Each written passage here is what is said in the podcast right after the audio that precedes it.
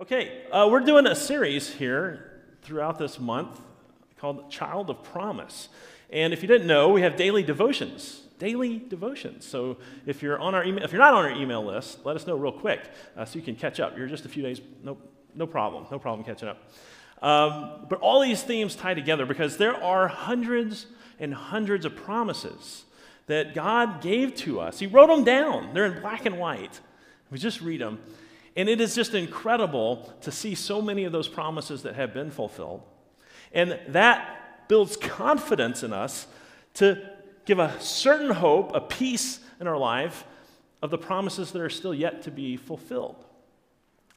We're talking about a fruitful promise today, and what I really want to talk about is a joy that God gives us. It is so amazing to live in the peace and the joy of having a relationship with Jesus as our Savior, as God as our Creator, to be one with Him again. It's unlike anything else the world can offer. I tuned over to 99.9 FM. Anybody know what that station is? There's usually good rock and music on there, but uh, now they've been playing this Christmas stuff. Are you familiar with this? Yeah. Well, I'm listening, I'm like, well, okay, I'll listen, see if I can get in the mood. I didn't like any of the songs they played. It was all rocking around the Christmas tree and sleigh ride. I like that a little bit, okay, but I was like, where's all the Jesus songs? I mean, it's Christmas after all. So it got me curious. So I went online. I went to Billboard's Top 100. They have a list, the top 100 all time Christmas songs. Billboard. Nowhere in the top 10, is there a song about Jesus? Number one. Anybody guess what the number one song is? It's Mariah Carey. All I want for Christmas is you. Just my song to Pastor Jeremy. but we got him. We're glad you're here. We got you now. Um, you go all the way down to number 16. That's the only Jesus song ish, and it's Mary Did You Know by Pentatonix. You can look in the entire top 50, and that's the only Christian, he'll call it, Christmas song on the Billboard Top 100. And I had this shocking realization that almost nobody out there knows where to locate Christmas joy. Where do they think this joy comes from? Well, we're going to look at a lot of Old Testament readings through the series because it's in the Old Testament where God makes all these promises and writes them down for us. So I know a lot of times when you're at home and you think, well, I'll take a few minutes and read my Bible because Pastor Mark's always getting on us five minutes a day, five minutes a day. So you pick up your Bible kind of begrudgingly. And I'm guessing you don't just flip over to the Old Testament and start reading some of that, right? That just never sounds like fun, does it?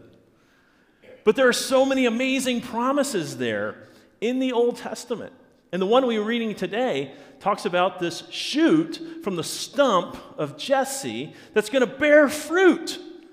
Specifically, this fruit of joy to the whole world. Now, to understand that verse, we first have to know who Jesse is. And my first thought is always Uncle Jesse, Dukes of Hazzard, right? I was growing up, that was the thing. But it's not. This Jesse was the father of David, King David of Israel. And David was looked up to by the Israelites as the, the epitome of God's governance. And he was just, he was victorious in battle. The land was prosperous, he was fair to the people. He was a great king. But see, Isaiah was some 300 years after David lived. And at that point, the line of David, the family tree, seemed to be nothing but a stump. There was no descendant of David sitting on the throne of Israel. They'd already been captured by the Assyrians and hauled away in exile. So God promises this shoot, this new life that's going to come from this stump that is of Jesse. And Isaiah is picking up on the promise that God made to David himself. This is a thousand years before Jesus was born. God tells David, when your days are fulfilled and you lie down with your fathers. That's a really nice way of saying after you're dead. Very nice way.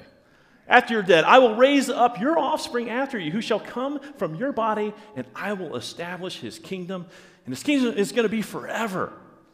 It's this incredible promise that God made to us. Now, as we go through this series, a child of promise, a theme that's going to go, you know, repeat over and over again, it's going to be uh, with God, a promise made is a promise kept. So if you're wondering why the choir is sitting up here, it's because they're going to participate in my sermon today. They're going to help me out. Choir, when I say promises made, you're going to say promises kept. Promises made. Promises kept. I love it. You're going to, we're going to be like the Baptist church. I'm going to have you up here all the time. Be right behind me. Right behind me when I'm preaching. Amen. Amen. Oh, well, thank you. That's very good. All right. So here's the promise made. The shoot will come from the stump of Jesse, the line of David.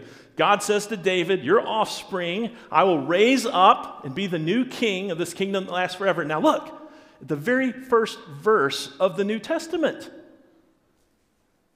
The book of the genealogy, the family tree of Jesus Christ, who's the son of David. Promises made. There you go. Come on, altos, a little louder. this is the fun thing about the Bible. There is this arc that connects the Old Testament to the New Testament. The Old Testament has hundreds and hundreds of promises. Sometimes we call them prophecies that God gave to us, again, in black and white. And then in the New Testament, we read about hundreds of those prophecies that have been fulfilled. And we know that there are still some yet to be fulfilled. But we have confidence in the promises yet to be fulfilled because mainly Christmas Day. Now, some of the aspects of this king is pretty exciting. It's a reason why we should have great joy. Is because this king that God is promising is going to be the wisest king who has ever lived. And he doesn't get his wisdom and make good decisions from just you know, natural knowledge or, or, or that kind of, it's supernatural wisdom. And why does he have the supernatural wisdom? because the Spirit of the Lord shall rest upon him. Promises made. Luke 4. And Jesus returned in the power of the what? Spirit, Spirit to Galilee. And reports about him went out through all the country. This, the breath, the Spirit of God rests on this shoot from the stump of Jesse. And it is so obvious to everyone who ever meets him or hears him speak that he is amazing. Hey, you've got to come listen to this man. He is wise beyond anything we can imagine. Another aspect of this king, in addition to his wisdom, is his justice. He has perfect justice. Doesn't judge by just what he sees or what he hears, but with righteousness and perfection if you want to imagine what Washington, D.C. should be like, right?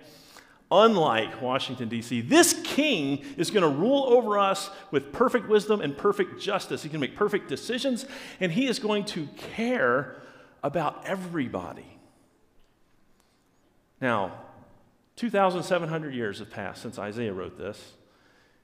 In the poor, in the meek, in our world, all around the world, struggle to find a voice, struggle to find advocates who will really stand up and help them. Even in our country, and we're way better than most, right? We're very prosperous. We have social safety net. We have so many things. But even in our country, the political system just isn't geared to listen to the poor and the meek and the hurting. Republicans have their plan, and this is how they're going to help. You know, we're going to cut taxes on everybody, and the rising tide lifts all ships. Democrats have their own way of approaching it. We're going to tax the more wealthy among us and take that money and just give the money. But what I'm saying is, any president, prime minister, legislator, if their power rests on the goodwill of those who are wealthy and powerful in society, they're always going to want to cater to them. But not this king. See, this king gets his power because, well, he's God, he's the creator of everything. And he doesn't leverage his power for his own privilege. He leverages his power for the privilege of everyone, every single one. Equity for the meek of the earth. Now, all through the Old Testament, we knew this coming Messiah was going to be, you know, identify with the poorest and the outcasts members of our society. But we never really understood how fully that was until Christmas Day, when he was born in a manger, a, a feeding trough, to a very poor family. We know how poor they were because when Jesus was taken to the temple for his dedication, the sacrifice that his mom and dad brought were two small birds.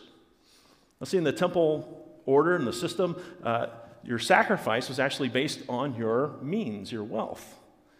And it was the poorest of the poor who were to sacrifice two small birds. And that is what Mary and Joseph, his mom and stepdad, sacrificed for his birth. He was one with us in every sense. This incredible wise king, this shoot from Jesse's coming to bring a, a, a rule, a, a, reign, a world that is going to be ruled by someone who is perfectly wise and perfectly just. What an exciting thing to look forward to. And we see over and over again how many times there are promises made and. All right, just making sure you're awake. I can't see your faces in the front. And now we've got this promise of joy. Now, for many people this year, uh, this will be the first Christmas without their husband or wife, or it'll be their first Christmas without a son or a daughter, their first Christmas without a father or mother. For some people, this will be their a Christmas without a job. And I know People, this will be, the doctors have said this will probably be your last Christmas on earth. How do we find true Christmas joy? Where do we anchor that in a world that is so bad? So many terrible things. Well, Isaiah goes on. This is the same chapter, but he changes perspectives. He says, The wolf shall lie down with the lamb, uh, the leopard shall lie down with the young goat, and the calf and the lion shall, uh, and the fattened calf together, and a, and a child will lead them. Here's the best news I've got for you today this new king is bringing Eden with him. Sometimes you can think of it as heaven, the new heavens and the new earth. It is Eden. It is paradise restored, renewed, perfect again. And of course, we look around and we say, well, there's a promise that hasn't been fulfilled yet. The confidence we have in the promises yet to be fulfilled are based on the promises we've seen already fulfilled. Promises made. That's always the case with God. Now, a few years ago, it was a, a couple of months before Christmas, the wife of a mail carrier was killed in an auto accident. And the man, the husband and father, grief stricken, uh, tried to use work as his way of escaping and coping. He just worked overtime, he worked extra days. And so, close to Christmas, he was late one night at the post office and he was doing the job of um, going through the, the, kind of the lost mail and just trying to figure out how to reroute it where it should go. He's going stacks, just piles and piles of, of, letters. And he gets to this one letter, and he notices in the top left corner, it's his address, it's his house in the return address spot. And he turns it over, and he, so he opens it, and he pulls it out, and it says, Dear Santa at the top. And so he quickly looks down at the bottom, and it's his daughter's name. And so he reads the letter. My mommy died two months ago, and since then, my daddy has been crying himself to sleep every night. He says, Only eternity will heal him. Would you please send a little bit of eternity to my dad this Christmas?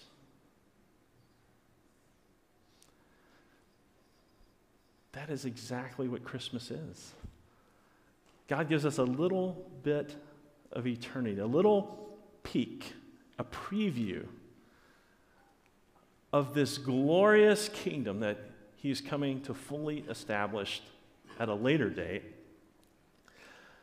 We get to see in Jesus the love and the compassion of our God, our Creator. We see in Him the wisdom and justice of our King. Can you imagine what our world is going to be like when He is ruling and reigning over everything, every king and every other president and prime minister? How wonderful it'll be. We get a little sneak peek. Everywhere Jesus walked on this earth, there was an inbreaking of this kingdom of God into our lost and fallen world where sick people were just healed like that. And even dead people were raised to life. How exciting is that going to be? Promises made, and so we say with Paul, he says, We are filled with all joy and peace because we trust in him. We trust in him because every single time, promises made, promises kept. And that we are overflow with this hope. So I don't know where you find your joy in life, but if you find it in your relationship status or your job status, or the ups and downs of the financial markets, I've got really good news for you. There is glorious granite underneath all of this stuff. And we sing, Joy to the world, for the Lord has come. And he comes to get rid of death, to get rid of disease, to get rid of the curse forever. So we always, always have that confidence in this coming world that when Jesus comes back as king to make all things right again. Amen. Amen. Amen. Amen.